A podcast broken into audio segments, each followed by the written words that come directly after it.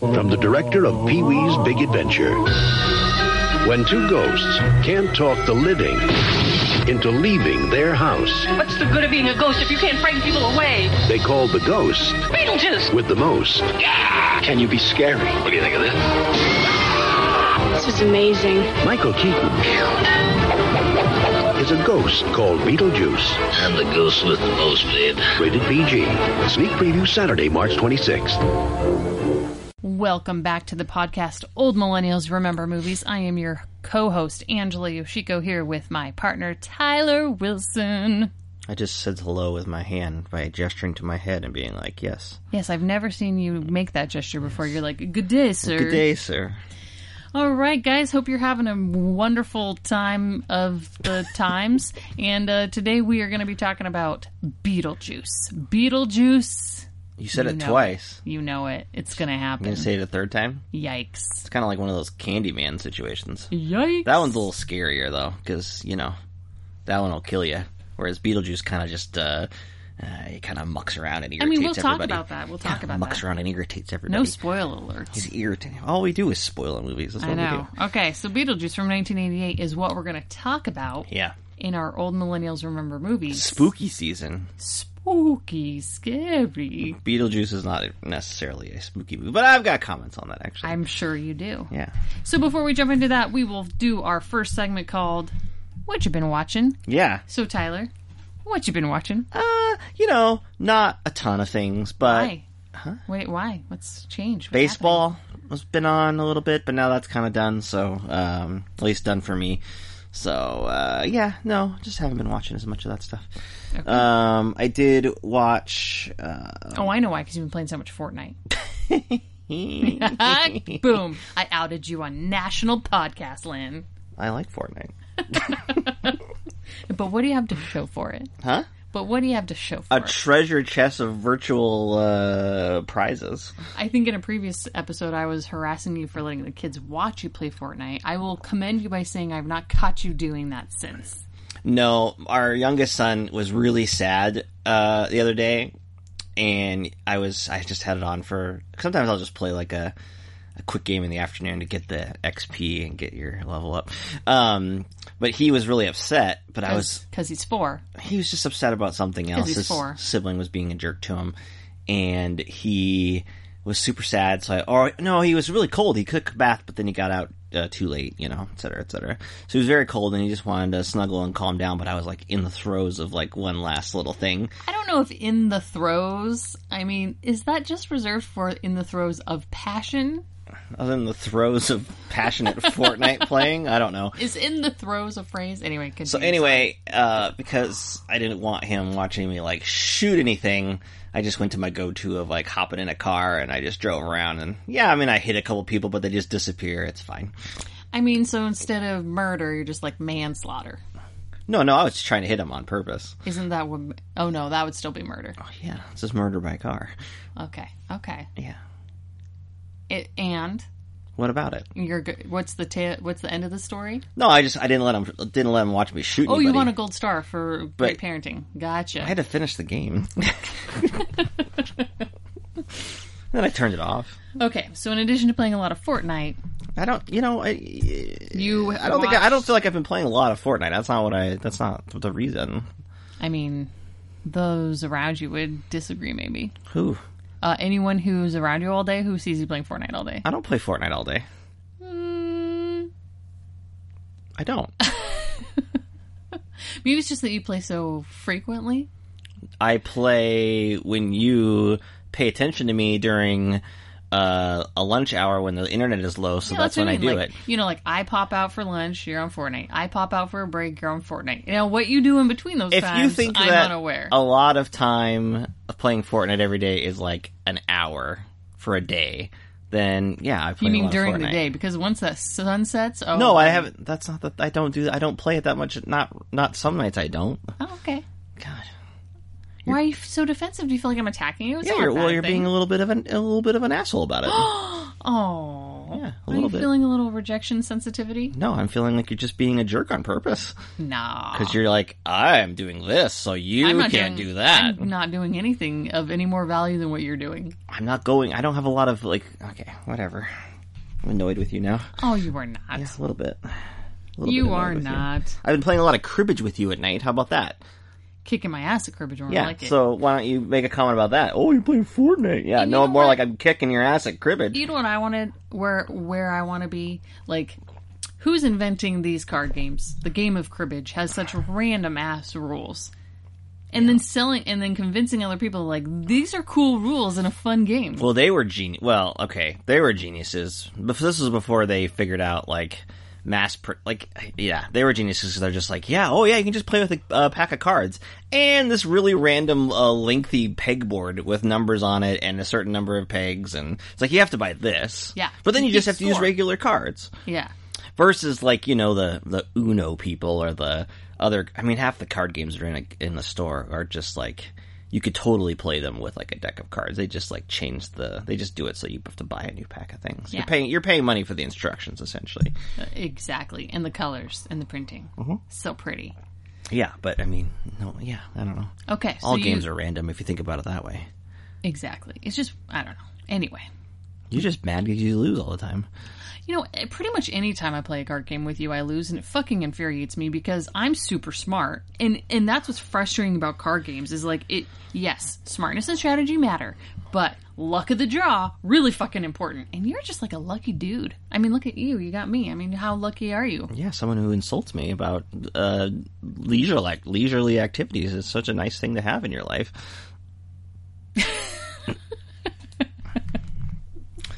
I did watch a couple things.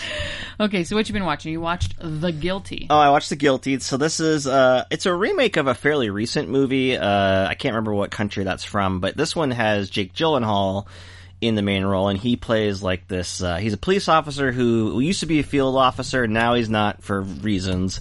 And he's like a police dispatcher and he gets a call about someone who's getting abducted or seemingly abducted and he's going to try to unravel this. And the movie pretty much is like 90 minutes and it never really leaves Gyllenhaal's face. It's uh, kind of one of those kind of movies. There are some famous actors on the other end of the line, although none of them are terribly distracting, which is good. Um, yeah, it's made by Antoine Fuqua, who is a you know reasonably good director. He makes, I mean, it varies wildly. His movies are. He one he had out this year with Mark Wahlberg called like Infinite is absolutely horrible, but Well, yeah, Mark Wahlberg. but you know he he's a he, he's like a big he can you know he he gets recruited into big projects and you know basically if the script is bad he's it's not going to be very good but you know he's capable um Question: yeah Did they just rip off the 2013 movie with Halle Berry called The Call? no it's almost from my understanding i've not seen the original movie it is basically the same script they've added a few different things to the one that was made in like 2018 Okay. I don't know if that person saw the Halle Berry movie and just I, I have a feeling that it's a little better received than that Halle Berry But one. I imagine that there's lots of different stories that could ru- come out of being a 911. Wasn't dispatcher. Jennifer Love Hewitt like in a whole TV show about police dispatchers for a long time? I mean, we only know that because she was on something else and there was a spoof about it. Yes. What were we watching? Something. I don't know. Match game or something. I can't remember. Match game. There was something. Oh, we were watching Lego Masters and she guest starred on Lego Masters as a. oh yeah, that was really And then they were doing bit. a lot of like a 911 dispatch ga- gag yes with her. See? They were. That's the only reason I knew she was in that show. Yeah, I don't know what that show is, but uh, something. Anyway, the this movie with It's a good Gyllenhaal Jake. performance. I he's kind of underrated in my opinion. Like he is kind of always pretty interesting in movies. He's a big performer. Like I, you know, he he is not afraid of doing like these big swing type. He made like he plays this wacky character in Okja, which was like uh um Bong Joon Ho's movie before he made Parasite, and that was that movie's not great, but he's just going for it. He's going for it in the fo- what was the movie that was a follow up to Nightcrawler, which is Nightcrawler's his best performance. Um, The same director made another movie about the art industry. I can't think of the name off the top of my head now. All of a sudden, mostly because it's not a great movie, but um, he's wild. No, he's a boxer or a UFC guy, and that. No, but he's very committed. And he, you know, he does. does- I think he just. I think he's really good. Nightcrawler, he should have gotten an Oscar nomination for. He did not. Um, he's obviously great in like Brokeback Mountain, and um, I don't know. I just think he's uh, always good, and this is another really good uh, Gyllenhaal performance, and so I would recommend the movie on that. I don't know if the um, I don't. It, it, the story is is fine enough. I think he's what carries it. I, some of the ending is a little bit, eh, but Do you see the person he's talking to no. in the movie? Every, there's only there's it's him, and then there's a few other people that are he interacts with at the office. Oh. but for the most part, those aren't. They're not main characters though, because the main other characters are people on the phone. So Weird. So it's kind of like um, For a whole movie? yeah, you know another good movie that's kind of like this that's fairly recent is Tom Hardy was in a movie called Locke where he was in a car the entire movie talking to people on the phone on his car phone and it's kind of a good movie because Tom Hardy's a good actor and uh, you know it's compelling enough and so no, it's enough like Does it, the person survive? uh, uh, I think that goes into spoiler territory. I, I know, but like now I want to know. It's pre- I think you would probably enjoy the movie. It's and it's it's like I don't know, it's like 80 minutes. You can get it done in All right. I'm into that. Yeah, and it's a good Gyllenhaal performance. So Who I love. Yeah, no. I mean, it's a little, yeah. I think the modern ads, the things that they added are related to like police politics, and I think that's, you know, whatever you think about that, that's fine. I just think that it's apparent in the script a little bit that it's like an addition. It feels a little, almost a little out of place. Like it just feels a little bit weighty in terms of like dragging the plot down a little bit, but it's not not distracting enough that it. I think Gyllenhaal's good enough through all that stuff too. So Okay. Interesting. it's good. Um, I would recommend it. Um, another movie that I watched. This is a, this is a weird one because I this has very highly regarded, lots of really great reviews, and I feel like it's going to be on about hundred different like critics top ten lists at the end of the year because this is what this is the kind of movie it is, and it's one where I watched it and I was just like, huh, well, yeah. Mm-hmm. It's called The Killing of Two Lovers. This is on Hulu now. Um, it's a really small movie about uh, this couple who have decided to separate but not um, divorce. They have kids. Um, the notable thing about it is the movie opens with the husband standing over his separated wife in their bedroom. She's in bed with a man, another man, mm-hmm. and he pulls out a gun and he's pointing it at them. And that's like the opening scene of the movie. And the rest of the movie is kind of about this idea that this guy might violently react to the situation. And there's supposedly supposed to be tension in that. But what's weird about the movie is that it is trying very hard to get a viewer to invest in their relationship and to mm, invest mm-hmm. in them reconciling and to reconcile with the kids because he, the dad is pretty good with the kids and et cetera, et cetera. But it, I find that to be very weird that this man who's driven to the point of like pointing a gun is someone that we want to root for him to get back with his. I, I find it very odd, and I it's a very it's thorny in a in a way that made me a little uncomfortable. Um, and on top of it, I just don't know if like the movie itself is um, as dynamic as it thinks or other people have said it is. I I don't think the performances are especially great. Yeah, They're gonna- okay. I don't recognize these No, it's a small movie. It's it's just one of those that will be. It's not like going to be up for awards or anything, but it's kind of one of those movies that critics like tend to circle around and be like, "This is great. Look at this director's debut." And yeah, I think it's strikingly shot in its spareness, and there's some ideas here, and it's certainly novel. I mean, you're getting this relationship drama where there's a threat of violence, I guess, but to me, it never really. I think when you start that way, you automatically have a perception of this character that it, it's going to cloud the whole movie, and I, and that's intentional, but I, I don't know if it gets back to where it needs to get back to when it tries to come on, kind of create this other dramatic heft. So, for me, it was not uh, an effective movie. So, but I, I find it odd that it. I read a lot of reviews after watching it, and I'd be like, eh, yeah, and it's kind of one of those that I just am like, I don't know. To me, it seems like there's a lot of groupthink around it. Like, oh, this is great. And like sometimes when these small movies come about or there's a new quote unquote voice, there's a lot of um, rushing to uh, celebrate it a little bit. And sometimes I, I think that it's like, uh, yeah, but like, what did he do here? It wasn't like, it's not that accomplished, I guess. You know, it's, it's very small scale. And if the drama doesn't work, which it didn't for me, like, what are you left with? A, a small scale drama that I don't think works all that well. Hmm. I don't know. So, but I'm definitely in the minority. So maybe I'm wrong. I don't know. Was the point of it to to portray someone who is a good guy that could snap into the bad guy role? Yes, yes, but I don't know. I just I find that to be. Uh, when it comes to, and maybe that's a that that's that's a fair point, and maybe there are people that are that way.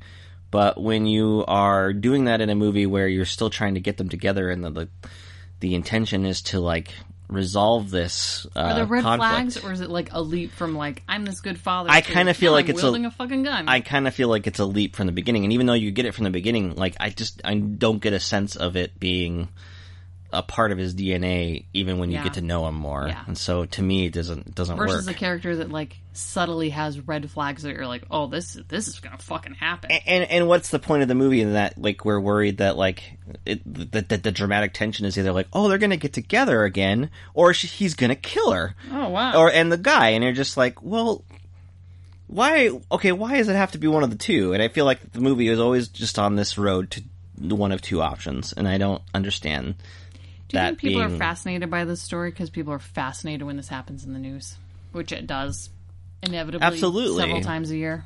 Yeah, but I think when you frame it, I think it's a matter of it, it's a it's a matter of perspective because the man is definitely the main character and the woman is not, and so. And maybe that's the novelty of it is like we're trying to get into them. I don't know. I just feel like we've seen like we've seen versions of this. It's better. Yeah, I don't know. okay. I just don't think it works. All right, Uh, yeah. enough there. Let's move on. Yeah. Okay. So, um. Oh, okay. So I watched um, Nightmare Alley. Okay. It's the 1940s version of Nightmare Alley. This is the movie that Guillermo del Toro is going to have out in December. Oh, He remade it. Actually, he it, apparently his version is more based on the book. Um, Okay. And this is kind of about uh, like a traveling circus, traveling sideshow, and uh, this guy who's you know starts low, realizes he can become a talented illusionist, and kind of uh, rises to the top. But then, like you know, some other seedy or bad choices come back to to haunt him, et cetera, et cetera. Um, it's a Criterion disc that I almost bought, but then I because it wasn't streaming anywhere, but I wanted to watch it because I was curious. And then I was just like, right before I went on Amazon to buy it, I was like, well, you know, sometimes these old movies are just on YouTube. and then I Googled YouTube, and then sure enough, there's a pretty good quality version of it just sitting there on YouTube. bang. So I watched it. It is now uh, since uh, been recently aired on Turner Classic Movies, so it's on the TCM app now. Um, I knew that was going to happen. I just when I was thinking about watching it, I found it. Um, it's pretty good. I'm very curious to see what Guillermo del Toro's version adds and does. Like the trailer for it has a lot of a character that William Dafoe William Dafoe plays that is not barely in the old one, and I think it's more of a book character. So I think that's fun. Bradley Cooper is like the lead of it. Um, it's a very interesting dynamic because it's gonna you can tell why Guillermo del Toro be interested in it because it's got like the seediness, but it's also got like the funhouse, a lot of production design elements that you can probably have fun with. Um, uh, it's pretty good. It's a it's a it's kind of a, a for the 40s kind of a nasty little noir. I was going to say I was reading a little bit of the history here Yeah. of it, and uh, I guess there's a DVD commentary, which you obviously Probably on the Criterion disc, to. yeah. And it says um, that it was unusual among film noir in having like top stars, production staff, pretty large budget.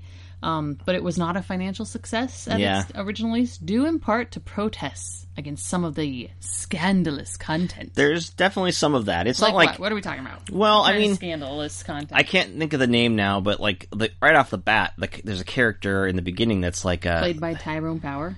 no, Not the main star? That's the main guy. No, what is it called? It's in the name of the. It's right. They talk about it and it's in the description of the movie where uh, it's like a guy who's so low, he's such a boozer that he will do anything for booze, and so uh, he like bites chickens. He's like a, he eats raw, you know, live animals to the crowd. It's called like a. There's a name for it. Okay.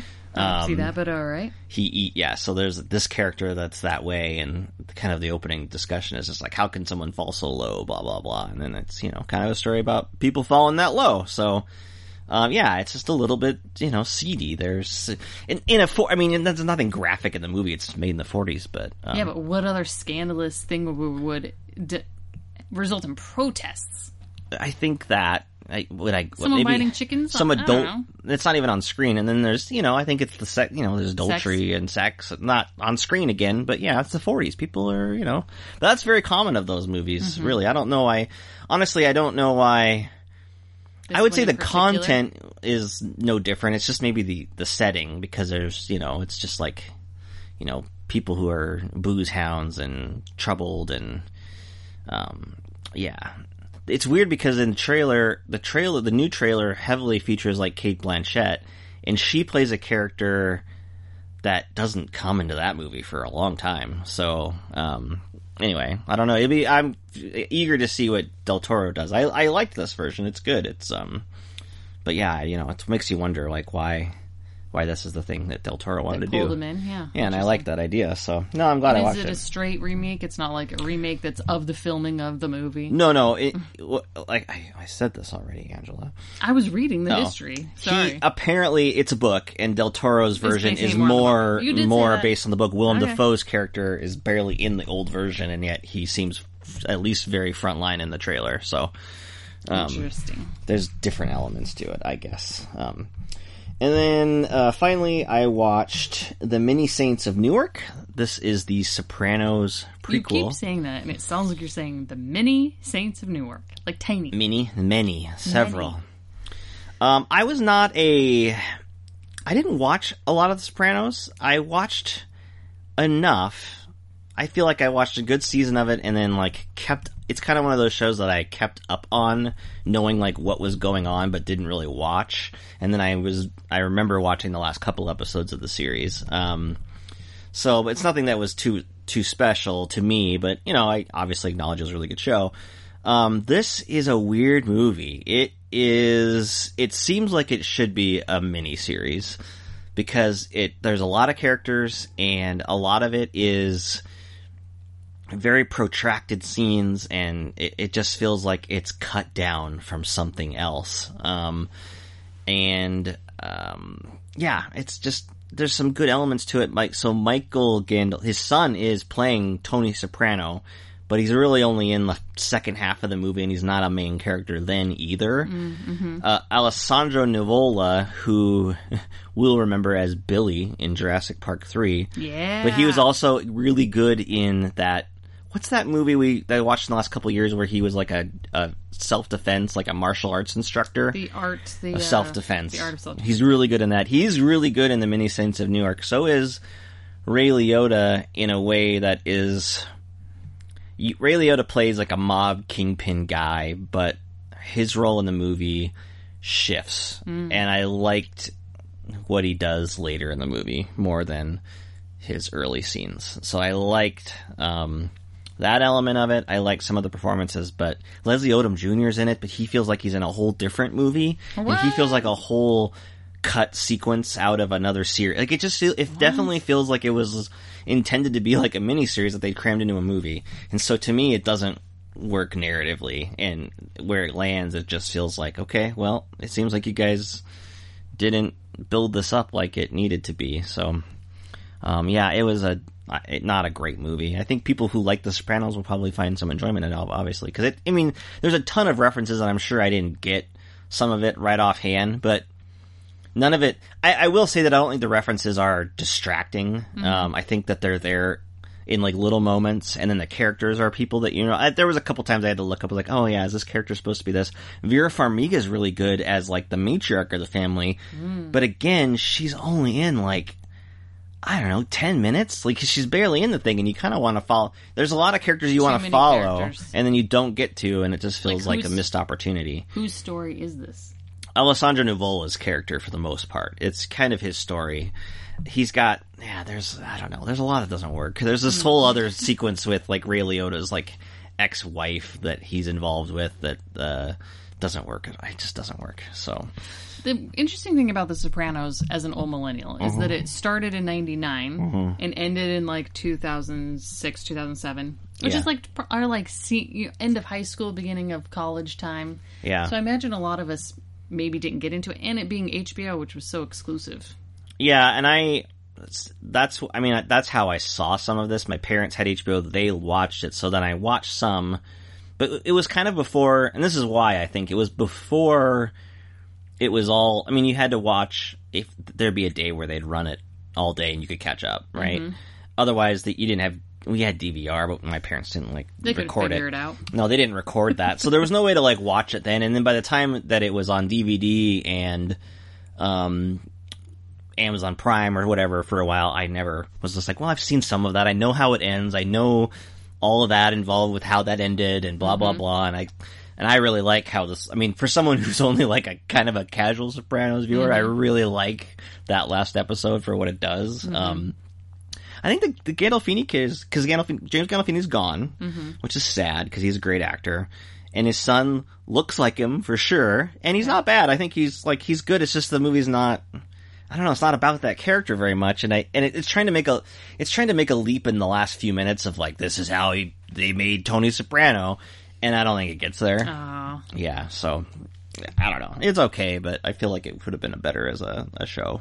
Yeah. Probably. And I, I don't usually say that because I don't, you know how I don't like watching shows. you do not like TV. And then I watched Squid Game. No, I didn't watch Squid Game. Everybody's watching Squid Game, but I didn't watch Yeah, it. Yeah, a funny thing about you is that if if um, if anything reaches a certain threshold of popularity, you're immediately out. Yeah, I feel like we watched Tiger King right on the verge of me being like, I'm not watching that. Yep. It was right on the edge, and we finished it, and I was like, I feel bad that I finished this too popular thing. You're like, I'm a sucker, doing what all the other suckers are doing. I kind of enjoyed Tiger King, but Yes, we definitely. I probably would enjoy Squid Game. But, uh, you know, now I'm at a point where I was like, I can't watch that. I I haven't watched it either. I've only heard a couple, a very few, very two small comments about it, and I think one of the comments I watched was like talking about like it was a tech Japanese guy, and he was talking about how Korean. he got Oh, no. no, the guy I was listening to, and he was talking about how he learned about Korean film Oh. from like um uh, Joon-ho. boy. Old boy. Old boy, and yeah. how that and, and I feel like it now everyone's into Korean stuff and I'm like Well, Parasite. You got to remember, Parasite just won Best Picture Yeah. a year and a half ago, which is a great movie. Bong Joon Ho is a great director. Yeah. Ooh, that just reminds me. I his there was a movie that he made a few years ago called Memories of Murder that I've again almost bought on Criterion a few different times because it's never like rentable. Well, then mm-hmm. this summer they made it rentable. But it was like six ninety nine. I was like, oh yeah, I'll get to that one. It's like two ninety nine or whatever. And then last weekend it was like free, rent for free, but you had to rent it. So I rented it, and I was like, okay, I'll watch this because it gives you thirty days to start the rental. have you watched it? No, it's been. Oh, what is it? It's called Memories of Murder. You have three weeks left. I got three more weeks to watch it. I'd watch that with you. Yeah, but it's one movie he made. It's one of his earlier movies. So it's exciting that And I've seen a lot of his other ones, but not that one. even if it's Squid Game and I don't know the quality of it, that Korean filmmakers and Korean creators are, are getting attention and that's great. I have America. no, I have nothing against it. I just when my mom calls me, like, "Did you watch this Squid Game?" I'm like, "Mom, no, I can't do this with you. I don't want to do that." Oh my goodness. I remember watching Sopranos at your house and I don't know how you ever watched anything at your house because you guys would have the So you would watch Sopranos on No, there? I didn't watch. So that's what we'd come to visit during college. Yeah, yeah, yeah. And then your parents would have it on while Yeah. doing sixteen fucking other things. Yeah, I don't know how that Oh, works. I don't- because that's not like a that's a sit and watch show. Not like and you can have it on in the background. and it'd be like ten minutes in. I, I I was like, this is terrible. I don't know. I don't know this show. Yeah, I mean it was probably like a few seasons in at that point. Oh, it was like four that. seasons in. Yeah, again, I there's a lot of those. I, I mean, I probably, I, I mean, in total, I might maybe I've seen 25 percent of The Sopranos, which is not very much, but it's enough. I mean, I hmm. wasn't lost. Like again, you just Google, like, oh yeah, that guy's supposed to be the other guy. Yeah. Cool. You were the guy who knows more about shows than the people who are watching them. I do. I know. I still know what's going on in The Walking Dead, despite never watching past episode three of the first season of Walking Dead. But I kind of know, like, whenever something happens on The Walking Dead, I'm like, oh yeah, that stupid show's still going, and I hear about it. I'm like, oh yeah, Mm-hmm. Ooh, oh they killed another character. Like Don't I don't know. a stupid show. That's all they do though. All it is is just killing characters off, and they're being like, "It's a show, see?" And you're just like, "They all they do is kill people. Who cares? Zombies, zombies, zombies, whatever." Well, I haven't been watching much recently. I No, you like to mock other people for having too much time with their hands. oh, playing Fortnite. must be nice. Whatever. No, just kidding. Anyway, so I did watch uh, a show you told me to watch. Oh, Manifest. I only told you to watch it because it's it was very it was like before Squid Game came out. It was always like in the top two of Netflix. yeah, I said. it kept wanting me to watch it, and then Yeah. I wasn't, and then you told me, so I was like, fine, I'll watch it. Well, it got saved. It like it was on NBC, and then Netflix saved it for another season. I think that's why I was like, yeah, people are watching that because it got saved or whatever. So So it's a it's very lost, uh, Yeah, reminiscent because of the there's a plane. Yep. So anything that involves a plane from now through the eternity of time shall be referenced It's as a like mystery lost show. derivative. Yeah, a mystery Um, show.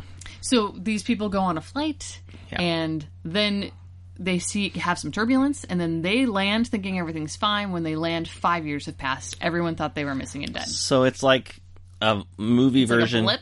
It's a like blip. the blip. It's like the Marvel blip. Yes, It's like doing that only in a TV only with show a plane form. full. That's not a bad idea for And then show. the the passengers start experiencing kind of like premonitions, or they start hearing voices of like "do this, do this, do this," and the doing of things saves people or helps them. And so then it's just kind of Where'd they go for five years? that is the question. Oh, they haven't answered it unclear. still. Oh God. And it is one of those shows that I will play while doing like uh, monotonous work, so I probably have missed some, some points. Um, but the last season that aired on Netflix did end on like a significant cliffhanger. Oh yeah. So they're doing one more year. They've said. They must be. Yeah. I'll tell you Just one. I'll, Netflix saved it. I'll tell you the note I take from uh, how how little interested I was in this. There's the main actor. And for like the first 15 episodes I watched, I was like, God, that guy's familiar. God, he's really familiar. Where the fuck have I seen him from? And I never cared enough to actually go look. Oh, And I only looked right now that he's from the show Once Once Upon a whatever. once upon a time or once Yes. upon. Once. And now I'm like, oh yeah, that's where that guy's from. that's it. I think a lot of these shows, and this is why I haven't had interest in them since Lost. Um, we were, you and I in particular, were people that started watching. I don't think we saw it in the first year, but we started watching it weekly when it came out, and it was like when it was like.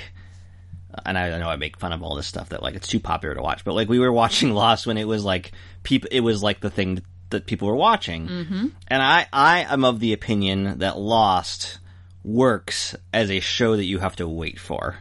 Like you, like I know people watch. Most people watch Lost binging it on Netflix or whatever, but I feel like that show was better when you got to stew in its mystery a little bit. I also think that they, it was JJ, you know, JJ Abrams was in, start, involved in the beginning of that, Yep. and what he's really good at, um, Is good or bad, shows. is Creating. is casting. like it- yeah, it's a mhm. great cast, and that's why that show kind of just continues to work. And then so when the ending gets to the point when there's like some lingering questions or some confusion or there's too many things that happen, I'm just like, well, it was more about the journey because we had to wait week to week and we had to do that. Whereas I feel like people that watched Lost after it was over and binged it, you're not getting that and you're just like, well, that was just silliness. And I feel like now that's the thing that is harder for shows like that now. They're all just on Netflix. I know Manifest was on NBC and it was weekly, but most people have been watching it through like Netflix and stuff like that. And I don't know, I feel like there's a little element that gets lost in a show like that when you don't have a lot of that stewing time to kind of like feel like you're getting to know a character. It's And all burned through. it, right? Because I think with the binging, you you allow yourself no space to actually like reconsider or think about what you've just consumed. So then it actually doesn't even stick in your mind very. It well. also works on. I'll say this about Lost too: is that Lost is a show where, like, for the first few th- three seasons, very little time goes by. It's like th- uh, two months, maybe, right? And characters die, and there's focus flashbacks and stuff like that, and then that character will be kind of in the background for a few episodes, right? And when people, I, I think I, this was important, like when a, a major character died on Lost, um, it was important that you felt that death for weeks of the show going on or over a summer versus like I you know when a character dies and Claire is really sad about that. Mm-hmm. If you're just binging that show and then she's like having this lighthearted moment and you're just like, oh yeah, the person that she really cares about died two days ago, and it's just like you, the, if you think about it that way, it doesn't work that well because Okay, you're just like, yeah. oh yeah, like this is weird. Like all this terrible shit that just happened to her happened like a day ago, Mm-hmm. but because it's been like 10 weeks since we've like focused a storyline on her, it feels longer. And I think Mm-hmm. like there's an advantage in that storytelling, whereas Mm. you lose it a little bit on a, on a, uh, uh, a binge watch. And I wonder if Manifest has a lot of cast that has that same issue, maybe. I don't know. I'm just I would say. Manifest does not have the quality of casting that uh, Lost. Here's the other thing. I think Lost was also just, for the most part, really well done and really well written. I know that it gets shit for some of its choices, but like it was handled by people who They are talented. skimp. No, I mean, on story. I mean, on famously, the mistake was they didn't have a plan to end it, and so they had to kind of reconfigure how they were going to adjust their last few seasons, and that's fine. And I think the worst season of the show was season two, and you got the sense they're just like, we don't know what we're going to do, and that was kind of where it was like a little bit. Uh. But then when it got weirder, because you like, I I like the later seasons of Lost, and people don't, but it's just like those are the weird seasons, but like they're weird, but they, you knew that they were like, well, yeah, but you could see that they're like. They're swinging for they're going something. somewhere. Yeah, They're headed somewhere. and it's like be it might be ridiculous, but at least there's a there seems to have been a plan. Whereas I, I think a lot of people think like, oh, they never had a plan. It's like, well, no, they did after about two years, and then they maybe you didn't like their plan, but they did they did knew, know what they were doing after that. So mm-hmm. anyway, Crazy. That was like over ten years ago. I know That Anyway. it ended. That's kind of related to Manifest, though. I see the picture for Manifest. I'm like, that's just lost. They're just they just want to smooch off that lost. I know. Okay, well we have shared a lot about we wa- of what we've watched. Uh, you recommended The Guilty, Yeah, The Killing of Two Lovers. yeah, like a it's skip. fine. Hey, Nightmare Alley. I like that. You should watch it before you watch the new one with Del, for Del Toro. That Oh, comes that's out the in 1947 one. And the other one, the new one comes out in late. This, you know, it's everything's weird right now. air, yeah. Who knows? It's supposed to come out in limited release. I don't know if it'll be. It, it hasn't been screened. It hasn't been showing up at festivals, so who knows if it's even done. So Mm-hmm. it's supposed to be out though. So even though it's a 1947 movie, like will it hold my attention? Um, Is it in color? no, Oh, gross. it's like black and white. I don't. I, yeah, I don't. I don't know. I would start on this list with. I think you would like the guilty, the best of the ones I mentioned. Well, I love Jake Gyllenhaal, Yeah. so I'll watch him do about anything. Mm-hmm. Okay, and then you did recommend the of New No, York I didn't. if you're a Sopranos it. fan. Yeah, it's not great though. I didn't think it was that very good, but whatever. That's on HBO Max, at least for a few more uh, Okay. days. At least I don't know. And now we officially transition into Beetlejuice. Yeah, you know, I was trying to think. Have we done a lot of Tim Burton movies? And I want to say that we haven't. Um, and I find this one to be an Did odd one Nightmare. Before Christmas, Which is, I mean, it, that's m- very much a Tim Burton movie, but he's not like the director. we haven't Um, done Edward Scissorhands, which I no. want to do. Yeah, there's been a lot. I mean, I can't name a lot of other Tim. I've been trying to get you to do every Christmas. I'm just like, we gotta do Batman Returns, and you're just like, I don't want to watch a a Batman that movie. just does not feel like a Tim Burton movie. It is. Oh, oh my god, that's like the most Tim Burton movie I would say. Is it? Yeah, I think. I don't know. Tim Burton's all about like weird. Yes. Things. You don't remember Batman Returns, do you?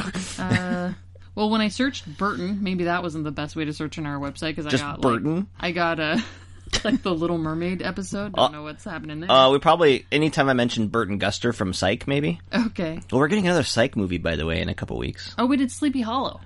Oh, that's Tim Burton. Yeah, we did so that. there, We did that last Mars year. Attacks. Oh yeah, we've done a couple. All right. that Tim Burton? Because it just showed up. Sure Yeah, did. Director. Yeah, all right. Boom. I guess we've done a lot of Tim Burton. I guess those are a little bit like mid.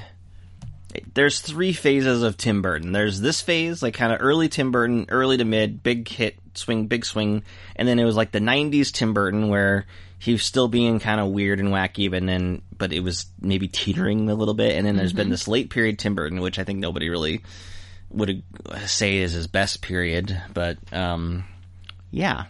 Tim Bur- this uh, Beetlejuice is weird because this is the one that he makes after like Pee Wee's Big Adventure. That's How a is that hit. a Tim Burton movie? Well, it is, and it that this is kind of like the one he that that's a hit, and this is kind of what he cashed his chips in to make, and it's a very strange. Uh, man, what an this is a. I mean, it's very. I mean, you you can't think about Beetlejuice without thinking Tim Burton, and that's true of the movie when you watch it. You can definitely tell it's a movie by him, but man, is it a. I I find it to be such a. We'll get into it, but I I find it to be such an odd hit. Like this was a hit. Yeah. And I find it to be so odd that people were like, "Yeah, I I, loved this." Like I when mean- it came out, I just find that the, Yeah. I, I just find that bizarre because it's such a weird movie. I am immediately curious what other movies were hits in this time period. Like what was happening in our culture. and it's so different. I guess that it, you know that's what worked, but God, it's just such a weird movie. which we're going to talk about. Yeah. First, we're going to talk about what did we remember before we we rewatched it. Did you actually write something down? I actually did. Oh. So the podcast is called Old Millennials Remember Movies. Yes. It's most should be called like Angela sort of doesn't remember movies and Tyler remembers everything. Hmm. Movies. actually, not in this case, but go ahead. Okay, so this is where we sit down, we write what we remember before we watch it. No Mm-hmm. cheating allowed.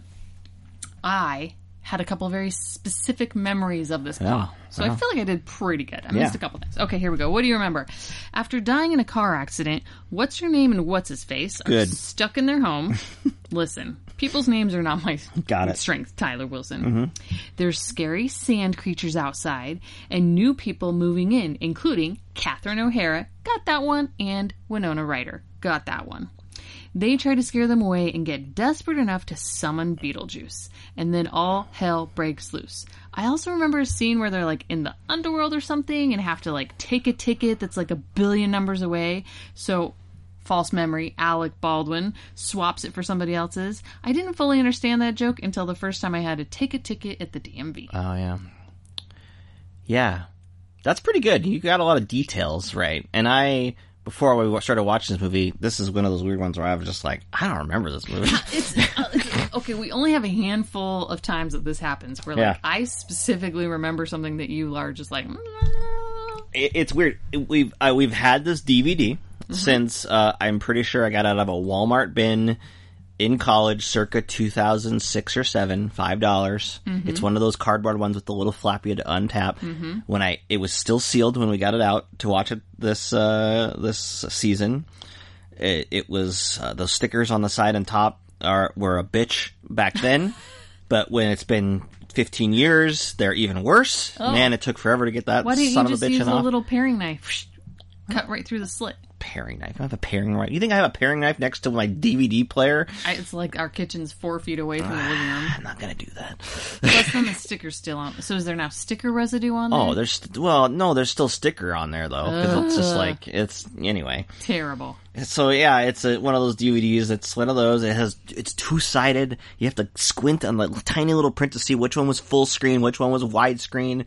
The movie just started playing. The menu has production notes where you click through if you want to learn about the movie. There's no bonus features. No, it's just just production notes. read. You have to read. Yeah, it's one of those DVDs from the, the. You know, it was made in 1999. Um, yeah. Anyway.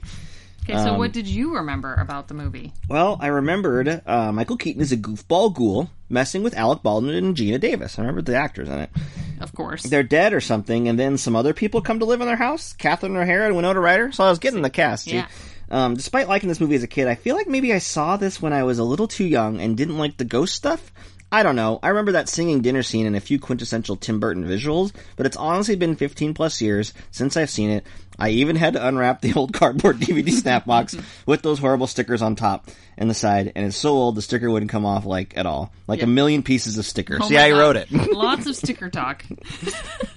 there was like a million. Yeah, I guess now I'm even triggered now because it was like a million pieces of sticker. Oh my god, you're so funny. Um, yeah, I feel like this was a movie that I definitely think I saw. Ed, Edward Scissorhands was like the more scene of like this period of Tim Burton for me, and that Beetlejuice I must have seen when I was a little bit too young and found some of like the sight gag shots, like when Alec Baldwin like has his head ta- come off and he, or they tr- pull and stretch their faces in a really and there's you know way. a quick shot where Geena Davis is like hanging in a closet, and Mm-hmm. I feel like I was too young when I saw this movie, and therefore that stuff was like, oh, I don't know if I like this movie, and I think it always kind of left a little bit of a, a taste in my mouth. That's like this is not a comedy, this is something that I find icky maybe, and I didn't have a lot of desire to rewatch it. So there's a little bit of that going on when I uh, see it. Um, and then of course when we started watching it, I felt like, uh, I mean what's weird is that I don't remember the. I remember the scenes when you mentioned the scene of the ticket and stuff like that. I'm like, oh yeah, now I know. I know exactly this movie. Mm-hmm. I know the scenes that you say, but like my structure of it is all over the place. Yeah. Like I assume that that scene where Alec Baldwin and Geena Davis go to the underworld and like learn is like at the beginning of the movie. No, it's like halfway through. Yeah. Like it takes a while for us to get to that. Like Yeah. they are ghosts and they have to kind of figure it out or whatever. And then the weird thing is, is this when we turn this on, you immediately realize like it goes, it says the cast list and it goes and Michael Keaton is Beetlejuice, and you're just like, oh, is it he not in this movie very much? And he's not. he really isn't. he's not in the movie for a movie that is his. He is the namesake, although all of this is very weird because he's Beetlejuice, but spelled totally differently. and I, there must be, there's obviously some kind of like um, mythic or um, religious undercurrent that I mean it's a reference to something that's long been around, right? Mm-hmm. The the actual spelling, but like the movie in the marketing, I guess, decided to just go off of like that scene where Winona Ryder has to play charades to understand his name, where you do beetle and you do juice, mm-hmm. and that's just how they decided to you know spell it on the poster. But I find that all to be like I need to like that's one of those weird things where I don't know, call it ADHD or call it um call it whatever you want. I'm just like, why is it called Beetlejuice? If like I need an explanation for this. like why did we change the spelling? Um Well, if you'd like the answer. Oh good, thank you. Um, from not a reliable source, just the internet and what Google decided to show me right here. Okay, good. No, this is very accurate then. Oh, for sure. Definitely. Did you hear the masks don't work and the vaccine is bad? Uh, so Betelgeuse was named after the Beetlejuice, you know, G E U S E star. Mm-hmm. it's a G E U S E kind of thing, yeah. star in the Orion constellation. Okay. The reasoning behind that is that Betelgeuse is supposed to be the doorway to the infinite blackness of outer space, a metaphor for Betelgeuse being the doorman of the underworld. But is he? He's not the doorman of the underworld. Listen, I told you that it wasn't a reliable source. I mean, that might be the reason, but he's not. That's not really his character. I mean, the way that they show him to be, he's just like a huckster guy who's just trying to make a few bucks in the underworld. It seems like, or something to do. Uh, not not make a few bucks, but like whatever. He's just he. He's an exorcist of the living, which I like that premise. But um, yeah, um, yeah, but he's not in much of the movie. And what I realized when watching it, when he appears, um, you realize that oh, he's not in a lot of this because any more of him would be terrible for this Oh, movie so bad. because he is not. Um, it's a good character and it's a good performance, but it is not a character that you want uh, running around. You don't want to a spend a lot of time with him. No, because he's a dirtbag. Yeah. Before we before we Yeah. talk more about that, we're gonna do a little high stats. oh yeah, I forgot we have High segments. stats is where we talk about, you know, the numbers and the whatnots and the what have you. Yeah, So, Beetlejuice, I would have guessed strongly that this would have been a fall release movie Sure. because it's so kind of Halloweeny and summer, right? Release date March 30th. okay. You know when you want to watch a, a spooky movie? Springtime. Yeah. Okay, clocks in at 92 minutes. Uh, it is obviously directed by Tim Burton, who we've mentioned, screenplay by a couple of dudes. Yeah. Yep. I thought I had some notes on that, but I didn't write them down. So Uh, Okay. Not the that budget important. was $15 million. very. That's that's notable. Very low budget. I mean, obviously, You can 15, tell. 15 million is more then than it is now, but yeah, that's a small budget for what's going on in this movie. and but it box office 80 about 85 million. Big hit. Yeah, that's pretty good. I know that there was some weird talk about um, whether Michael Keaton was right for this. Um, it's something that he this was like a warm up for the outcry that he got for when he got cast as Batman, which would come the next year, right? Um, because he was largely known as a comedic actor, uh, and this is a comedic part, so that works a little bit better. But I think a lot of people are like, okay. Um, but yeah, I mean, geez, he really got thrown under the ringer. No, what? What? Actually, one of the I want to say that he, Michael Keaton has um, like a Hulu show that just came out, and so he's been doing press. And apparently, you know, he's also he's appearing as Bruce Wayne in some Flash movie that's coming out in a year or so Okay. and I will take. I do really appreciate how like after all the shit that Michael Keaton got for being Batman, he is like everybody. No, everybody's favorite Batman is Michael Keaton. like I know that young younger people will say like Christian Bale or whatever, but no, like he has been vindicated uh, beyond reproach. Like everybody just loves. I, I mean, I don't give a shit about this Flash movie, but I'm just like, oh, he's gonna be fucking Batman. I'm excited about that, and he seems excited about it. He seems embraced by it, embracing it, and I just I love that. I love that um, Michael Keaton is uh, around because he's usually He's great, in everything. Um, So talented. and he's good in this. It's just that he's playing a dirtbag. He definitely is. um, Some other notable uh, items. Yeah. Uh, Beetlejuice won an Academy Award for like makeup or production design. for Best Makeup. Yeah, it's earned. Yep. Cast also includes we mentioned everybody except for uh, notable d- dirt uh, bag Jeffrey Jones, um, which we talked about in I think the Sleepy Hollow episode. Sure did. Um, and then uh, Robert Goulet, He's very distracting as like uh, Jeffrey Jones's boss in a couple of scenes. Oh, he's barely. Well, yeah. But you see him, and all I think about is Will Ferrell going "Goulet." I did not. That does not pop in my head. That's all What I is can that think from? about. Like SNL when he played Robert Goulet. Oh my god. So I always find it. I, I always do that when I see him in in movies. But There was a stage musical of this in 2019. there's a lot of weird things that came of this. Uh, oh, that did that must not have done well. I'm assuming 2019 is that did that. It had its final performance in June of 2020. So the answer is well, okay, but every what June of 2020, Mm-hmm. like that would have been closed down anyway. Is it like coming back, or was it like not gonna come back anyway? They, in December 2019, the producers announced that the production would play its final performance Okay. at the Winter Garden in June 2020. So the coronavirus had nothing to do with that getting destroyed. sure didn't. Yeah. Um, yeah, there's also an animated television series that focuses on Beetlejuice, which is very weird if you think Which about Tim it. Which Tim Burton's a part of. It's well, he- listed on his thing. well, sure, he gets a paycheck for it, I'm sure. No, he was listed as uh, What? direct. He's listed as director. It's on his director list. Like an episode or what? I, I lied. I think he's on the producer list. Okay, you're right. he got a paycheck. You're right. I take it back. He got a paycheck. Which again, I, I find very odd that like someone saw this movie it was such a hit and they're just like, you know what we could do? We could make that dirtbag uh, sex pervert character the star of a children's animated series. That's insane. I know, right? It's just so weird, but I think it's just because of his, you know, his colorful makeup and his costuming. So anyway, There is talk and chatter, um, and has been for several years of a Yeah. sequel. yep, there have been every year. It seems like there's a new. But in 2019, it said that like Universal or whatever said it, it's been shelved. yeah, They I, like started, and then they had rewrites, and then that. You know, you, I would say never say never. All this stuff usually, I think it's a terrible idea. They shouldn't do it, but I mean, you never say never. This kind of stuff happens all the time. So.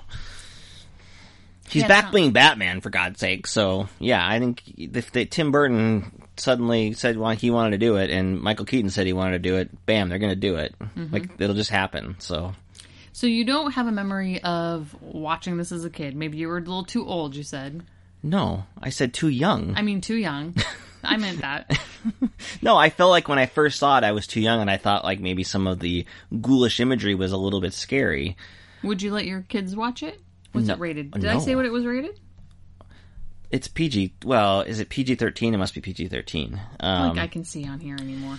Yeah, I know. I would not let them watch it because it's not a kids movie. I, like, it's not even framed as a kids movie. That's what that that I would say. Like, there would be nothing in it for them to watch. And then, yeah, I mean, the character of Beetlejuice is such a a bad dude um, that it's not not anything. What I will say, so yeah, I think I must have seen it as a kid, and I, which which is odd because I remember my mom being anxious in 1993 about me going to see The Nightmare Before Christmas in theaters. She's like, "Oh, that's too ghoulish stuff or whatever." And I was like, "No, I really want to see that." And I was fine with. I was good with that. I mean, we, I saw it and everything. But Yeah. she, I think that, that was the kind of thing that she thought maybe uh, was not okay, and maybe it was because she let me peek and watch some Misery before I was too, uh, you know, way too young for. Maybe it's because I was uh, someone showed me um, a Beetlejuice when they were too young. Clearly, there's a reason for for why she was apprehensive about that, but um, I don't know. I have so many memory, like the the fact that I can remember so much of Beetlejuice, and that we haven't watched it since being together, essentially. Right, yeah. Says that I watched it several times. I was talking to my mom just now, and Just now, I mean before we Was I here? recorded. Oh. Shut up! You're such an ass. I was talking to my mom today, Okay. before we recorded, Yeah. telling her we're going to do Beetlejuice, and she was like, "Oh, I've never seen that." What? I was like, "What?" I feel like we maybe when have you have seen it. that? If you if your So parents then- didn't see it, So then I was like, "What is happening, mom?" And she's like, "When did that come out?" And I was like, "I don't know, like 88." We probably watched it in the early 90s. VHS tape, yeah. And she was like, "Oh, I was going back to college." So Oh. now now it makes sense that my mom has this huge gap of Uh-huh. movies that she just didn't watch with us because she was going to school. So your dad watched it with you, presumably? Probably or- not. We were probably just left to our own devices. Oh, okay. We're like, "Ooh, Your aunts like to watch movies, so Yeah. maybe you're watching it over there. I'm gonna guess that we watched Beetlejuice years after it came out. Yeah. Probably like 92, Yeah. 93. And, you know, the rental store had like seven movies for $7 for seven days. And you watch Beetlejuice. Yeah. Yeah. I'm sure that made it in the run several times. This times. is a, a weird, um, yeah, it's such a, it's got, okay, like, it's got a great uh, Danny Elfman score. Obviously, that's classic. I mean, you're never gonna like this period of of the Tim Burton collaborations with him. It was just uh, amazing, right? That's great. Um, but then, like the beginning of this movie is so weird in that it's about this couple, and it just it doesn't even set up to be ghoulish in any way. Like a lot of Tim Burton movies will announce itself, Yeah. As a certain way. The the Danny Elfman score definitely does, but everything else is very like the picturesque. lighting, the yeah, It's daylight. They're in a small town. it's These a lot of like da da da. the couple is in love. Yeah, Uh, they're gonna take a two week vacation to stay at their house. that's a, now. I know this is foreign to you, but a staycation is a thing that I've been doing a staycation for 22 months. And how's it been going? It's been fine. Been playing a lot of Fortnite. Apparently, that's a problem for you. A lot of people do staycations to work on their house. And I guess that's what they're maybe going to do. Yeah. Um, What's what you notice? So on- I only noticed this because I pulled up their character names and stuff while we are before we were watching. they're it, the Maitlands. They're the Maitlands, which is sort of mentioned, but Yeah. then like the warehouse is named after Yeah. them. Like clearly they're significant lineage And here. well, it's the biggest house in the town, and it's on a hill. they sort of skip that in the movie. Like I don't know if there's It's like very a missing quick. scene or Yeah. like I wasn't paying attention. No, the town is called that. Like it's Maitland Tool or whatever, and it, it's just like why? Okay. What is happening? Like who are these people? and then the only thing you really know about the town is that you get a really old fella at the store who just rambles and talks to Alec Baldwin, even though Alec Baldwin goes in the store, doesn't doesn't pay attention, Mm-hmm. which is kind of funny. And then um, there's the realtor who wants to sell the house because it's too big for them. Yes, because they can, they don't have a family. Uh, and then there's this awkward scene where like she feels sad because she's clearly like tried to have babies. Yeah, they already est- yeah, well, and they've already established that this realtor has already called someone in like that the people that Jeffrey Jones I and have an Catherine Hahn- interested party. they're already like in the movie with, without even realizing it. Yeah. It's like, man, I don't know if they had died in some accident, I'd be looking. If I were the cops, I'd take a look at that lady. Sus for sure. Um, but it's such a bizarre beginning, and then the way that they die is just Before they even die, though. yeah. Okay, so they're running from their house to jump in their car to run down to the warehouse. Yeah. Or to the the what you call it. The tool store, the shop, the hardware store. Oh There my god, go. I was like, where hardware? I know it's a got it. hardware Nailed store. And I don't know why, but this time it very much bothered me that she jumps into drive and she doesn't have a purse. Why do characters in movies not have purses? like, did they make a point of saying that she doesn't have a purse? No, I just noticed this. She was just like, uh, just like la I la mean, la. she got like la. a small wallet or She's something. in a dress with clearly no pockets. Why does she need money? Maybe She's, Alec Baldwin's she's going driving. in. Where's her driver's license? Like, what are we? What are we doing It's a here? small people? town. They don't care about that stuff. Anyway, that bothered me. Yeah, so Oh, they have their fun little trip to the hardware store. And then they go over this covered bridge, and there's a dog that's loose, and like they steer out of the way of the dog. Mm-hmm. Uh, the dog is actually the mur- it seems like a murderer because Villain for sure. because the car like tips over the edge of it breaks through the wall They of spin. the crash through the side of the. And, and then you see the dog standing on a plank or something, holding the car up or whatever, and then jumps off or something. And then the car, uh, the way I'm describing it sounds more violent than it is. Like careens off the. It's a bridge that's like above. It's like ten feet off the ground. It's not very high. It's a small stream. Um, they fall. The car lands head, you know, on its un- upside down. So I mean, I guess you could argue if they weren't wearing a seatbelt, you would maybe smash. But it's water, mm-hmm. and it's deep enough that the it, it catches the the fall. It's not like an impact, mm-hmm. and it's it's the most like generic. Like you just you see that their windows are down. yep. Like you see that and you just be like, I'm not even convinced that they like even bonked their head in this in, in this accident. Like, Yeah. how did they both get killed in this? I think that, amongst other things, this movie definitely contributed to my fear of crashing into water and dying. Because if you could die in that, Yeah, it was like a small. terrifying. Yeah, and it it's just it's played like it's kind of a, I mean it, it it's so silly because it just seems like nothing that it, it is a kind of a laugh line. Mm-hmm. Um, but I don't know if it's meant to be necessarily. It's just very weird. Um, but anyway, the, the, the after the uh, crash, that doesn't seem like that should have killed them. We just see them walk bit of the house and they're all covered in water. And I think the gag is that they're you know fine. They just uh, got a little wet. Mm-hmm. But then it becomes apparent later that they are uh, dead. So that's and the it's gag. fun, like how they realize that they're dead. Yeah, I mean, what what surprisingly works a lot about this movie is this dynamic. For a little while, I like um, Alec Baldwin and Geena Davis here together, and um, I like the concept of what what I think what works about the movie is that it is a a reverse haunted house movie. Like you are seeing the perspective from the ghosts, and they are discovering that number one, they're dead, and they have to figure that out. But then they are discovering how they're going to interact with these people, and that the invaders are these people coming in and going to try to take over their house and change their house. And um, you know, I that, that's a fun premise, uh, and it's a fun perspective to do a movie like this with. Um, they're not very smart. They're not. So like she discovers the handbook Yeah. And for the recently deceased yeah, and fails to read it, doesn't understand it, and right away I'm thinking, is this book really that hard? Or are these people this dumb? that's what I was thinking. I thought like it, maybe it's written in an old style and that's Yeah. difficult. But like some of the passages they read, I'm just like, yeah, Sounds seems like English. seems pretty straightforward. I don't know. You're supposed to haunt the house. Like you can't leave. They open the door. They find like that sand world. You know, like I said, they don't go and talk to uh, the underworld people for a while. Like they kind of have to figure this out as um, Jeffrey Jones and Catherine O'Hara and Winona Ryder uh, move in.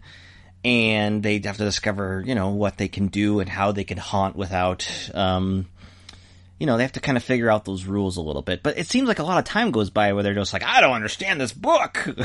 and it's they make like, that comment several times. Um, and that's weird. And I, and I, I, I didn't, I didn't mind it though, cause I just thought like, ah, they're just dumb people. like they're not the, the sharpest tools. That's fine. They just, they don't read, they don't do a lot of book reading. So they gotta figure it out. What was Catherine O'Hara in around this time? Because I'm trying to remember if, if this was my first kind of like Oh. like experience with So her. this is she's terrific and she's very playing very much a Catherine O'Hara character. Mm-hmm. She is like it's their her and Jones are re like it's a remarried situation, right? Or are they is is Winona Ryder Yes. their kid? Uh-uh. No. And so I think Jeffrey Jones is kind of framed as kind of being an okay guy. He just wants to relax in the country and get away from his busy work, right? Mm-hmm. But Catherine O'Hara is like the new wife, or she just wants to do her art, and she's got this garish um, design sense, and she wants to do these horrible things. And Winona Ryder is a goth girl uh, who just doesn't seem to like her in any any capacity whatsoever. But it's just very Catherine O'Hara being. You know, rich. Shit, she's she's Schitt's Creek character, like Yes. she always is. You know, but like it's great. I mean, she's I just think- good in this kind I of think stuff. that was my first and only exposure to her up until I mean she voices the Nightmare Before Christmas Sally. She does, but not but same then voice. I don't think I saw her for a while. So like that was like when I think of Catherine O'Hara, it's like But when is Waiting for Guffman and like the those movies? That? Oh, that is not until '96, Oh, and I didn't watch those Yeah. until I met you. Best in yeah, all that run. Um, yeah, no, that makes sense. She's like you know she's like, and then she was obviously in Home Alone um, Sure. in '90, but yeah, you know she she's great, and I I like her. I think Winona Ryder immediately pops. You see why she's so. I, I, I it's very difficult for me to peg how old she's supposed to be in the movie and how old she really was. Yeah. Because mostly because the movie does a very weird thing where Beetlejuice tries to marry her and you're like well she's supposed to be like what 12 14 how old is this character and it's just like it makes it extra icky Well, let's we can do the math to figure out how old she was as an actress. She Okay. was born in '71. The movie was '88, so she was only 17. so older she's Yeah. definitely i think she's playing old she's Because playing younger than she was is Like, how old is she? And I was like, I don't know, 12. I didn't think and she you was were like, 12. What? No. she couldn't be 12 I think she's just short. And so Yeah. the height, and she wears such like drab, gothic, dark clothing. You can't really see like a figure or anything like that. yeah it's hard to tell it's hard to age her. She looks the same in that movie as she does like now. but man she's good i mean she she is definitely like just well because how old is she supposed to be in edward scissorhands she's also playing like a teenager in that isn't she Yeah, yeah it's confusing um which was 1990. I know that's what, so. Then you're extra. Fr- I mean, it's already bad enough that Beetlejuice wants to marry her, but like when you're putting my brain, I was like, she's 12. I'm just like, oh my god, this movie's really messed up. Then, like, like she's not even like teenager. Like, oh my god. I think Um, between Beetlejuice and Edward Scissorhands, I like fell in love with Winona Ryder. She's really good. She's definitely got this. You know, I think she plays the the goth vibe, the the annoyed, knowing, uh, being annoyed with the parents thing really well. I like that there's a shorthand here where she can just immediately see these ghosts. Yeah. There's Um, not like we don't have to go through a whole thing. She's not scared of them. She's connected because she's so goth. She's just connected to the dead and the, and the Mm-hmm. Which is very underworld. like casual about it. Yeah, and so I, I like that performance. And all of this is absurd, but I like that. And she actually helps them be better ghosts a little bit. Mm-hmm. Um, I will say, like, I think the best part of the Michael Keaton part is like when they they're trying to figure out how to get rid of it, and Beetlejuice wants to be hired as a bio exorcist to get rid of the people in the in Mm-hmm. the house, right? And my favorite bit is him as a cowboy in like a commercial that they make that he makes to be like the the guy that's gonna Yeah, like, come in come there on down. He's like a he's like a cowboy a car, car, salesman. Yeah. I like that a lot. Um, like again, short, short bursts, short, it, like, and it, that's what's smart about the movie. It knows not to like let this disgusting man Linger. linger around too much. Um, The and they're all annoyed by him, Yeah. and, and they immediately, even when he does get hired, they immediately regret it. Yeah, the movie doesn't like glamorize any of his behaviors. Everybody knows he's a creep. No, yeah, and he- so you know, they, he shows up and like that's this is what I was so surprised when they go to the underworld. Some of it is just like, well, you only get like three of these visits, and you only get like, you know, you got to live in this house for 125 years. And I was thinking about that. I was like, how many houses last that long? Like, are these people going to be able to make it toward the uh, that Yeah. long in this house? I Yeah. guess. But that's when we get the scene where they're in a waiting room and there's like this guy with the shrunken head, and you just wonder what the hell happened to that guy. Um, and there's a this is where like I think the majority of the budget is from. Like you get uh the sand things out in the outside, which look kind of those are the most dated things in the movie because Yeah. they're it's stop motion. Um, whereas Plus the set so yeah, it's weird. Whereas the set design is still really good. Like it's just stuff that they built, and so and the makeup works really good. So all that stuff really holds up, including this little four foray foray into the underworld. But man, is it just this is where this movie's so weird. Like you've got this. uh the guy who's been flattened as a pancake, uh, kind of showing him around. Uh, there's the, The football team. the football team who have all like died in a wreck and they're just like hanging crash. around. They show up at the end of the movie inexplicably. Yep, unexplained. Yeah. um, and then I like the I like the character who plays kind of like their liaison, who's just annoyed, and you know she's only basically there to say you got to figure it out, read the fucking book, and Yeah. don't hire Beetlejuice. Like she's very clear about what to do and what not to do, um, but they don't listen to her because I think they're just kind of dummies. Yes. Um, but yeah, like I, what I'm conf- like, they're not that. What's weird is that they're like you have to be, you have to learn how to be better haunters. But like the way they start is seemingly not bad because this is the stuff that I remember maybe being too young to see, which is like Alec Baldwin having his head off, or her Okay. hanging in the closet, and you're just like, that's pretty good imagery, but they don't see them. Now the problem is that they're not creating enough of an impact that the adults see them. And so that was very confusing to me. Although I, I'll get to, the, I think the movie has an answer for that later. Um, I think there's a reason. And I also remember, like, when they go to visit the lady, they like, you gotta come up with a scary face. And their scary face was one of them pulls their face up and they've got a mouth. Yeah. It, it's cool, but then they, what I, what I find odd about the movie is that, like, they walk around in those faces Yep. for a while. They just chill out, walking around the hallway. Hallway is like a little funhouse type thing. Um, oh, and the one way that they after they've like hired Beetlejuice or Beetlejuice has been around one time to distract him, the lady like creates a whorehouse for him to go and hang out in for a little while. Mm-hmm. Yep. Again, this movie is just a dirtbag. He's a dirtbag, but I kind of like how they're just like, yeah, we'll just send him to the whorehouse. Like, yeah, that'll distract him for a while. yeah, and then you know his. I think his best scene is the one where he's and the one that gets like, if you're gonna clip this movie, it's the scene where he's doing charades with Winona Ryder after they, you know, she's been she's got to conjure Beetlejuice to say his name three times, and so they play a oh, game of charades. So that's like the Oh, he's big. trying to get her to say Beetlejuice Yeah. without him saying it. But the other big scene, That's a good one. and the scene that I everybody else remembers, it's really good still, and it's because of Catherine O'Hara for the most part. She's is that so good? bef- after they've given Beetle Beetlejuice too much, whatever, or is it after that? I can't remember exactly, but they decide to try their haunting on their own, and the way they do that is to like have them uh, sing and dance um, to uh, Day-O, mm-hmm. one day only at the Bon Marché, mm-hmm. and it's mostly the performance of Catherine O'Hara. Um, like being surprised that she's singing and and it's in like a different voice. It's like, Yeah. hey yo, I love out it. of Catherine O'Hara's and they dance around the table and it that stuff's really good, Yeah. and it's Yeah. that that that is like the most overtly comic scene, I guess. I think the whole thing is a comedy, but it is such a it's stricken in such a dark way, but mixed with the slapstick, so it, it's just a very strange tone that I don't know if it's not it's just not necessarily my thing.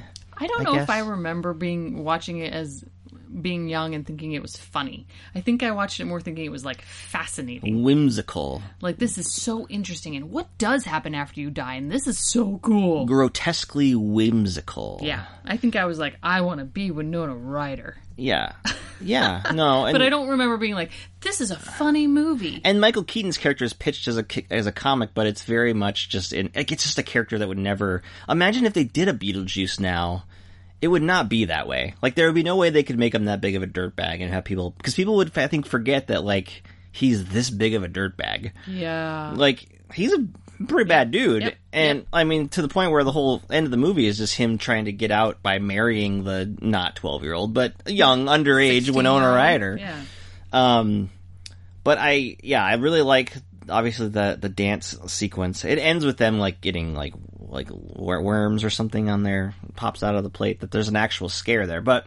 This is where I think the movie is smart about like why they maybe couldn't see them before because the Alec Baldwin and Geena Davis are really excited that they were able to like do something. Yes, they, were they like, were able to we react. Did it. They're going to be running out of the house any They try the um the uh, the sheets over their bodies, but they use floral sheets, which I find actually that's pretty funny.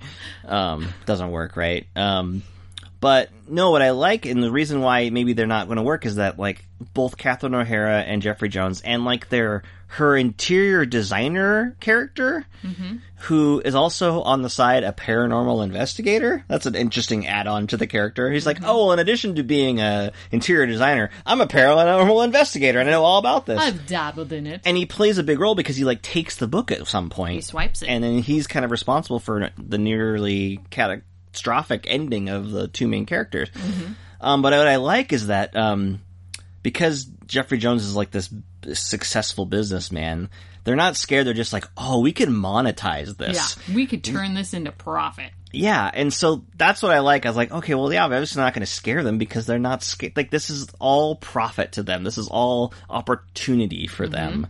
And I really like um, that reveal. And so that's another good turn I think it takes. And um, it kind of leads to a little bit of a because you wonder like after one scene where they Beetlejuice is out and they obviously know it's a bad idea to have him. He's gone. He goes too far. He they lock him away.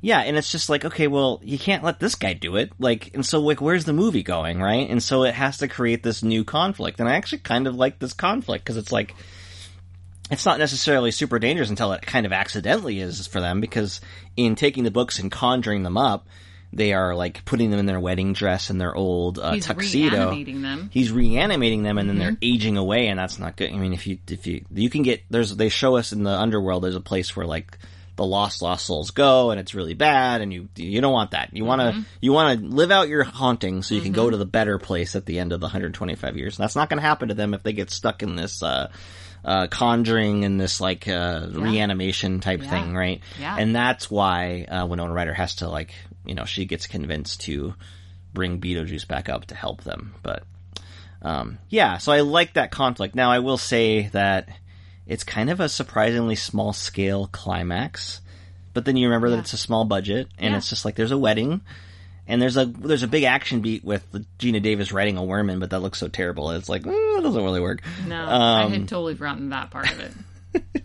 it's not. It doesn't fit. No, it doesn't work. But um, but yeah, and then but that's what's so weird is like you get like the, aside from like a couple scenes where he's trying to entice Geena Davis and Alec Baldwin, the one scene where he scares the family, and then like the charade scene, and then there's the climax where he's like trying to marry Winona Ryder and get let loose. He helps the, he helps Geena Davis and Alec Baldwin, but barely, and it just goes on his own thing. And then like that's the end of the movie. Like he's in like maybe 15 minutes of the thing. It seems Yeah, like. he's not in it very much at Um, all. but you don't want it anymore because even though he's at, I mean, it is good makeup because he's just he's gross looking, and you know, yeah, you just don't want to. You've seen that's the thing. Beetlejuice reminds me of a, you know, you just you don't see guys that look like that, but you know what I mean. You've seen guys that look like that What? that no. are just a little bit, you know, no. they're a little gross. no. He just seems like a close talker. God, he'd be a fucking monster. You'd never want to like. What? Imagine him going through like COVID. Oh my you having god. to deal with someone guy walking in a store and that guy's just like lingering around wearing some goofy outfit and just like his hair's disheveled and Yeah, he's definitely like Faces. picking his boogers and eating them. That it's of gross. thing. I mean, you don't you, you don't see it like this like this severely, but you know you've seen guys like this. Um, you know what I mean? No. Well, I don't know. He makes me uncomfortable to the point where I think it's a good performance, but I'm just like, I'm glad he's gone. I don't want to deal with Beetlejuice again. I don't want to see Beetlejuice too. He is disturbing. I just don't. Uh, I don't like that. And then the weird thing, I will say this too, is that um, the movie ends in such a way that it's kind of confusing, almost for a second, because it's like the parents are kind of shitty to Winona Ryder, but not like terribly. Not actively shitty to her. and they and they they're doing something wrong. They're trying to like hold the spirit, uh, hold these spirits uh, to like make profit off of. But then, then like at the end of all this, like they the paranormal investigator slash designer leaves, but like when they have this final scene where it's just It's like a happily ever after. Winona scene. Ryder's coming home from school. She's not dressed up as a goth as much anymore. Yep. And she goes and she's like, I got an A on my test. She's talking to Alec Baldwin and Geena Davis. Mm-hmm. And just like, well, where the fuck are the parents? Like, what? th- Did they just leave? Like, the ghosts now her parental guardians? But no, there's like a scene after that where she goes up and talks to them and they're all in good terms. Yeah. And they're all living in a nice, peaceful existence Yeah. together. And it's They're just like, co-parenting. Well, this is weird. Like, wonder, I want to see the conversation happen after this Beetlejuice situation, and they're just like, "Listen, you summoned us. You nearly like r damned our souls to internal loss. Uh, Well- like, we have to be able to like li- live here. Like, what's that conversation? Because Geena Davis wanted a a child, and so now she and Alec are getting their little happy family, But and the, the, parents and are the still other there. parents can just do whatever the fuck they want And that's they kinda don't really the- care about raising a child. Okay, so that's what you're saying that those parents are there. They're still the same people. They're Yeah. not better. Yeah, they're not better. They're just like, oh, cool, you guys can pay attention to my child. Because as far as ghosts goes, like these two are not scary. no, they're very nice. They're just nice people that want to stay. Kinda nerdy. And you know what? They they're very quick to just be like okay with losing the entire house except for the attic. Like they're like, oh, as long as they don't come in the attic, we got to keep the attic. But everything else downstairs are just like, I mean, I guess okay. They're like they're fine being in the attic, which is kind of, I mean, geez, that's pretty good. Yeah, They're pretty, they're really understanding. they're very nice people. I don't know. I'd be pretty pissed off if I were like brought back. I was put in my old wedding garb and they nearly like ruined my soul. That wasn't the intention of the parents, though. They did not I want. They did not make. They did not do it. No, but you know, I, I want to. I want to see the conversation. You want So an let's hash this out. They need a counselor. And they need to sit this out. They gotta like. Is there like custody issues? Like, okay, you get this part of the house. We get this part of the house. And then, and then, what I want to know is, um, what. What, what happened? How did they agree to letting this football team come and be in the house all the time? Yeah, that was a little unusual. because you get the song playing, and then um, but they kind of show up as like floating ghosts. they're floating and then Winona Ryder is able to dance and float and Mm-hmm. but she's still alive but they're they're, They're raising her, her, they're raising her up and letting her dance and then the football team is there to dance with her and I'm just Yeah. like what who are the football team here regularly do they get to visit Is this a party? What's happening? this seems like a lot of guys living in your house all, and it's a big house Mm-hmm. but I don't know if it's big enough for a whole football team um, and then yeah then you finally get that scene that you remembered uh, where Beetlejuice is alive. Mm-hmm. He thought he got eaten by a sand monster. Apparently, well, he's not alive. Nobody's alive, but um, he's just waiting for. He's going to see somebody. Tries to steal a ticket. and He gets his head shrunken. well, his number is like four billion something, and the person sitting next to him is like four. yeah. So he steals that person's ticket, swaps it, why is he got to? Where are all the other people? Are we seeing? Another, is there another side of this room that's really uh, long? or they like go and come back. Didn't seem like Al Baldwin and Geena Davis had to wait that long. Exactly. Maybe they. Maybe they're just punishing him. yeah. It's like you get a bad number because you're being a naughty boy. Yes. I don't know. This movie was weird, Yeah, but I still find it fascinating. it's just I, I can appreciate a lot of elements of it. It's not like one of my movies, so it's just like okay, that's an oddity. Yeah, it's not a movie I'm going to go to for like enjoyment, but it's just fascinating. Which it's uh, kind of odd that we didn't ever break open that old crappy DVD package. Like we must have known this. No, I kept wanting to, and you kept. You were always like, mm, you were always like. But when has that ever stopped you from like watching something? Uh, every time. If you're lukewarm on something, I'm like, oh yeah, whatever. okay. And then I'll just bitch about it and be like, you never want to watch Beetlejuice with me. I feel like it was. Oh yeah, that was the other thing. Like, I have several different shelves for movies in the house and in the garage, mm-hmm. and it was I couldn't find it. I was like, where the hell? I know it was sealed somewhere, and it's because I like like the previous Halloween had like put it up on a different shelf. It's like, oh yeah, we're gonna watch that this year, mm-hmm. so I put it on that shelf, and then we didn't, and then I was just like, why isn't it where it's why isn't, Wasn't it wasn't it alphabetized? right by the TV? yeah, It's been sitting there since last Halloween, probably. When I wanted to watch it. yeah. But then you didn't want to watch it because we didn't watch it. Clearly, That's the way it goes, man. probably because I saw those stickers. I was like, that's gonna be a bitch to open. You're like, I'm not I dealing can't with do that. that. Not today, Satan. All right. Well, this has been a fun episode of Oh Millennials Remember Movies. We have talked about so much. What final words do you have to say about Beetlejuice? Like, you'll never watch it again. Is that what I'm hearing? Um, I mean, I'm good. Like, I don't need to watch it again. I wouldn't be offended if I had to watch it again. But like, I'm good. Mm-hmm. Like, I don't need to. I, it's like it's in my brain enough. I got it. It's one of those movies where I feel like I, I enjoy thinking about it more than I enjoy watching it. I don't know if that makes sense, but that's my final So if you have a positive memory about Beetlejuice, then maybe just like let that positive memory um sit. Yeah. Yeah, I don't know. I I think about um this week where we're recording this. There's been screenings of that new Ghostbusters movie, mm. and what people have said and what the reviews have said, it's like, oh, it's just very warm and nostalgic for Ghostbusters, and like it, it's referential, and it just really wants you to remember, like, it. See, you you love Ghostbusters, and so we love the proton packs, and for me, I'm just like, well, that's not really Ghostbusters. Like you're mm-hmm. just you. That's a sequel of the nostalgia for Ghostbusters, and that's what I think. And and so to me, I'm not as excited about that. I'm just to me, it looks like a Stranger Things thing, and I'm just like, that's fine, but like that's not Ghostbusters. Yeah. And I don't know, like this is a weird part in our culture where I think if they made another Beetlejuice, it would be kind of similar. They would soften Beetlejuice. It would be about you remembering that you liked Beetlejuice and less about what Beetlejuice actually was.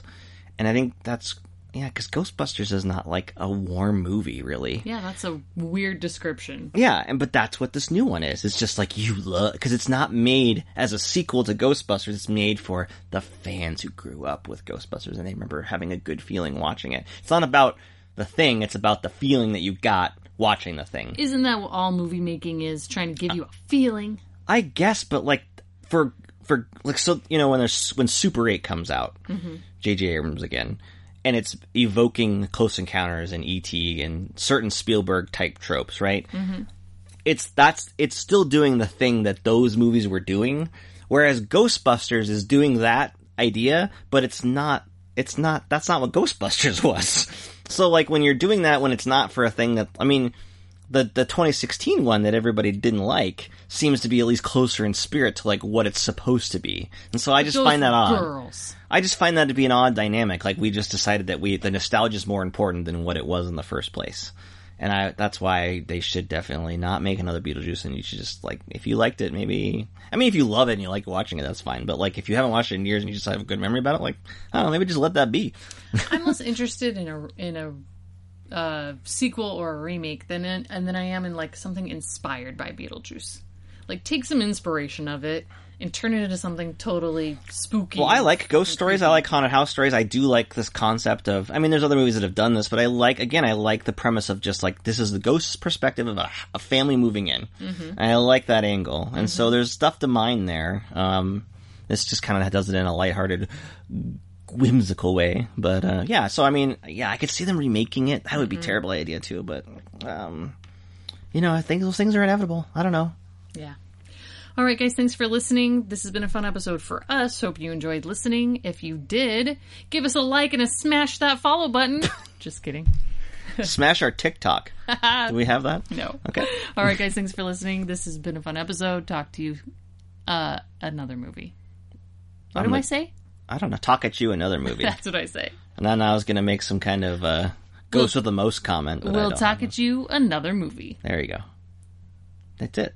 Where's your ghost with the most comment? I Oh, was shit. I was setting it it. back up for you. Fuck. Okay. And we'll talk at you another movie. With the ghost with the. I don't. Now it just feels awkward.